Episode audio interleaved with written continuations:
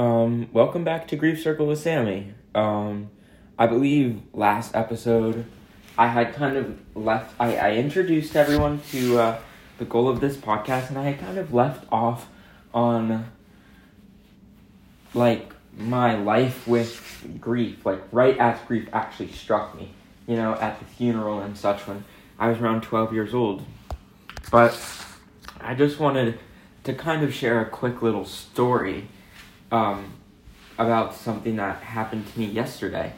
Um, so I'm in 11th grade, and we're talking about colleges like a lot, and I think college is a very big life marker, and it's something that we often just think of as like um, a, a box that you have to check off in the list of things that you have to do in your life. But for me and for other kids who've lost a parent, I think college can bring up a lot more emotion because we have our alive parent, but we also have a parent who's not in the picture. And sometimes I think to myself like how how can I make my father proud in the college process, you know? And would would my dad have like this campus like when we're on tours or what what would my dad's thoughts be on the biochemistry program at this school versus this school you know? What is what is his advice? What is his perspective in the world that i'm missing now when i'm on these tours? So i just thought that was something interesting that um, i wanted to talk about because yet again as i said before our thoughts and stories about these people who have left our lives don't end when they like when quote like the grief period is over maybe a year two years you know? It it goes on forever. It, it does not stop. Um and so i just wanted to talk a little bit about the future of this podcast because i've been reaching out to friends because i have a bunch of friends who you know have lost parents have lost loved ones and I've also reached out to some medical professionals, you know, specifically therapists, um, and people like that to sort of talk to you guys along with myself about how grief works in different perspectives. You know, how does grief show itself in kids with autism or in specifically younger kids or maybe even older, like young adults in like the 20s who like don't know how to handle with grief. Are they a child or are they adult? Are they an adult? Because you know that's a fine line to walk on. Anyways, um, now that we've gotten over a quick little short story and the introduction, uh, I think it's time we talk more about what today's podcast is going to be about. So, I think today we're going to be talking about, you know, how does grief manifest itself in your life after the fact? Because I sort of spoke about last time how I was after my dad had just died, you know, within the five days after. But I I never had spoken about um, what it was like after after my dad died. So I had mentioned how I was incredibly emotionally dull after the event of his death. And if I'm being quite honest, I don't, I really, really, really do not remember the rest of that, that year. Like, I, I just, I don't remember the rest of sixth grade, if I'm being honest. Um, I went to summer camp in the summer basically have zero memories from that. All I remember is that there was another kid whose mother had died of the same thing that my dad had died of about three months prior. I mean, like three months after my mom, my dad died. So, like, my dad died in March, his mother died in May. And I think people kind of flocked to him a little bit more, like, oh, we're so sorry for you because I think he was a little more public than me, so that's to be expected. Um, and I think he was a little more popular, so people wanted to say sorry for your loss to the more popular kid. And I feel like that kind of took a toll on me because I was thinking to myself like I I went through the same thing. Like what about me you know? But oh well. And while I'm on that I actually have a memory of the year before at summer camp while my dad was sick. They my parents insisted that I go anyways you know? Him being sick didn't change anything. And they insisted that I go and I remember I think a select few of people in my bunk went. Uh, like, I mean, a select few people in my bunk knew that my dad had cancer. Yeah, I told my closer friends first, and I think I had eventually told all of them, and then the counselors knew, and then one kid who um, is very different now than he was back then. He threatened to tell the entire division that my dad had cancer, which, thinking back on it, uh, okay, tell them. Like, if you want to be the one to tell them, be the asshole that tells them. But I don't know. At the time, I was what, 11, and I think I took it really to heart, and I got really upset about it. I never got upset or emotional throughout the entire process. And I told on him as one does, and he got in seriously big trouble because they were like, What are you doing? This is not your story to share, etc. But I was just thinking of that story because we're on the topic of camp.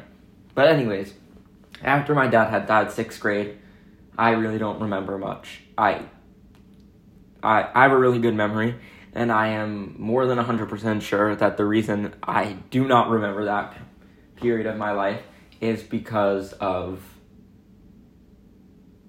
his death. Um, I do remember, however, that people were like extremely nice to me. Like adults in my life were over the moon nice to me.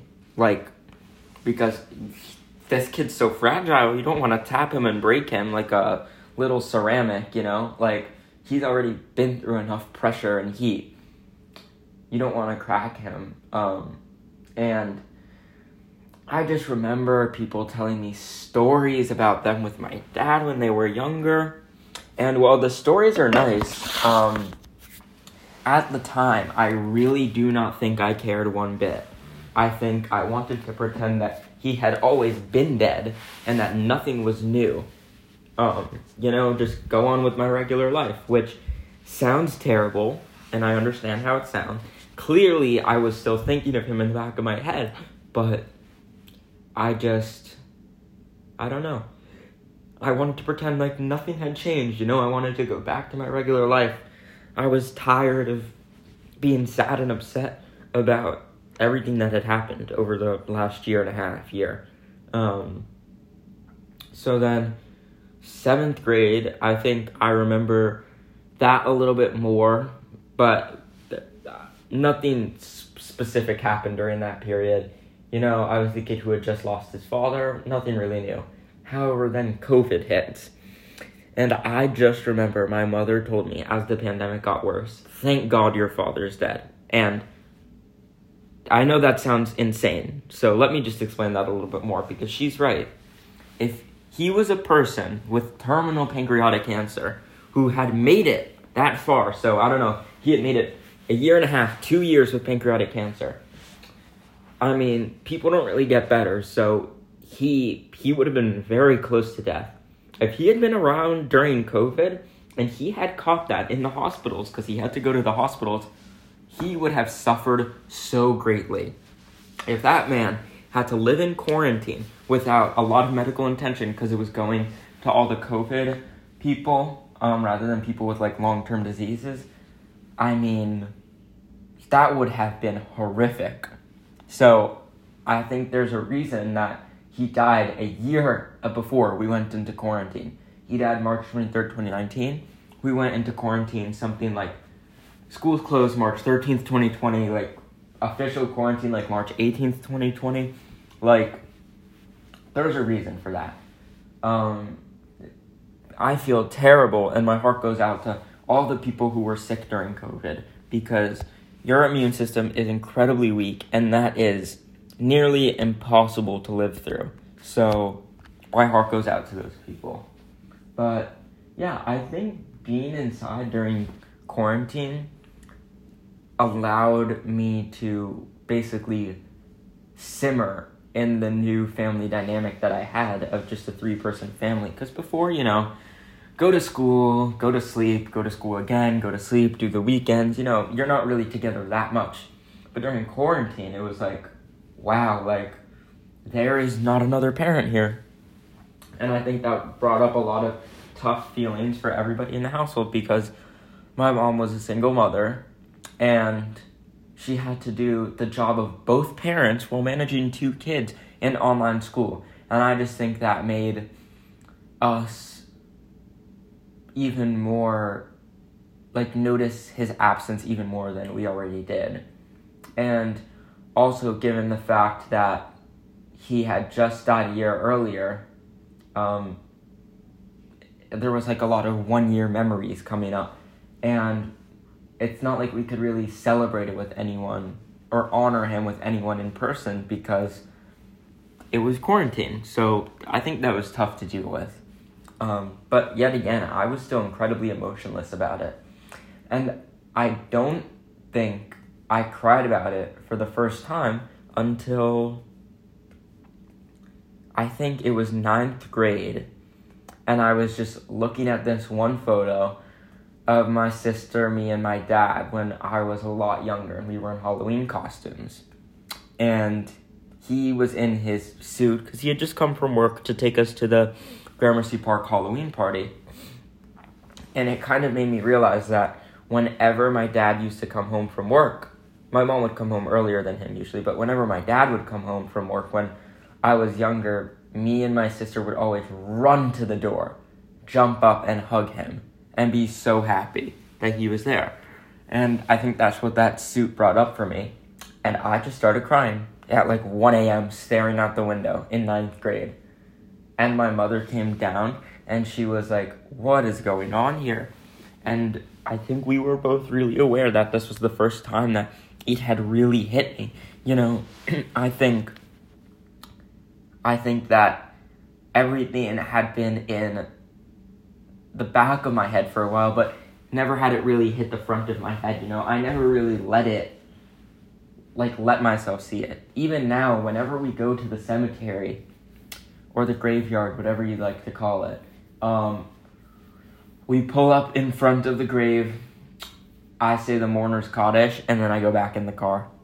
I don't stand there because I don't know what it is. Do I think it's uncomfortable? Do I not think that that's how death works? I don't know what it is, but I'm not in the mood to stand right above, six feet above my father's, like, crippling bones that are turning into dirt, as dark as that may sound. I, I just don't like it. If I'd like to talk to him, I can talk to him at home, I could talk to him wherever I want to. Um, but, yeah, I think I'm still having, to this day, a hard time letting death be death, you know? And I'm sure a bunch of kids are in the same position, you know?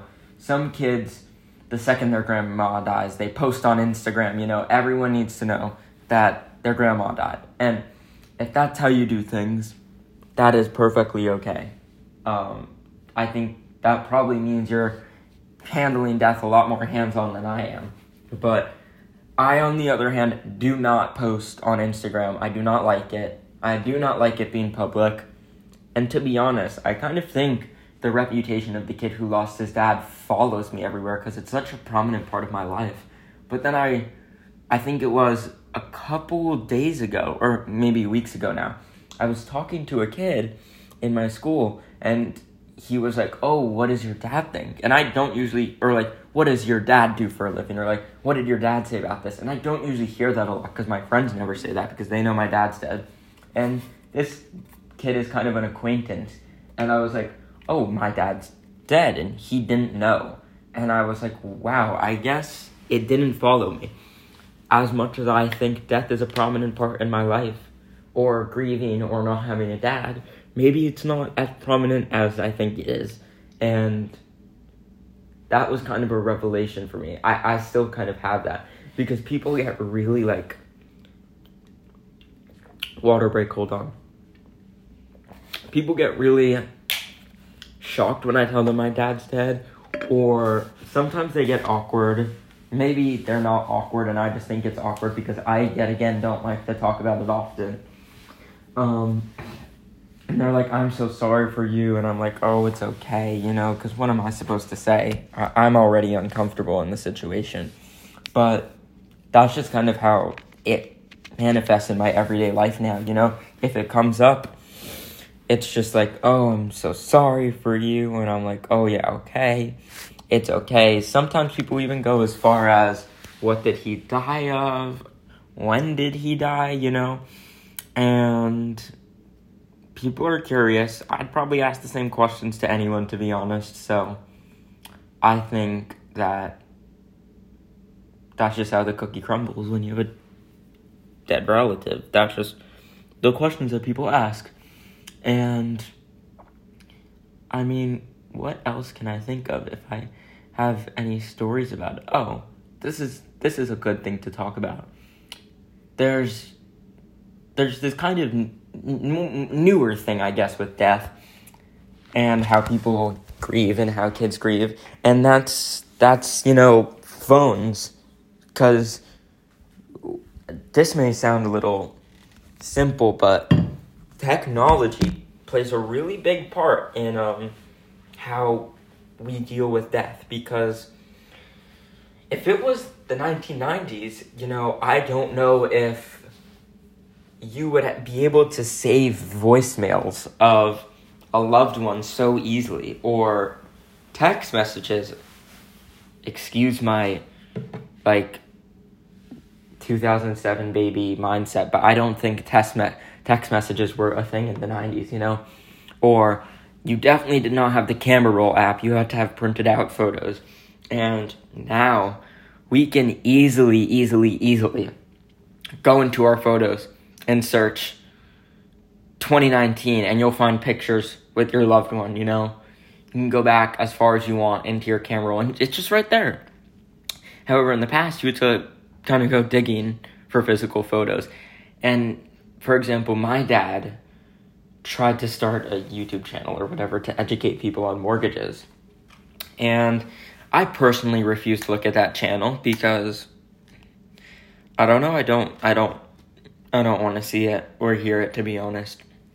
Not not the mortgage part. I just don't want to see or hear him cuz it's too uncomfortable for me to deal with at this point in my life. Maybe in my future I'll be okay with listening to his voice, but not right now. Um, and so I don't listen to his voicemail. I don't listen to voicemails he left me. I cannot watch the YouTube channel. I cannot listen to any speeches that he's given. It's just that's a little too much for me because that feels like that feels like they're in the room. You know, it's tough listening to people who are dead speak. And I think that's something that technology has made possible. And I'm I'm getting to a point where I'll be okay listening to that, but I don't think I'm at that point right now.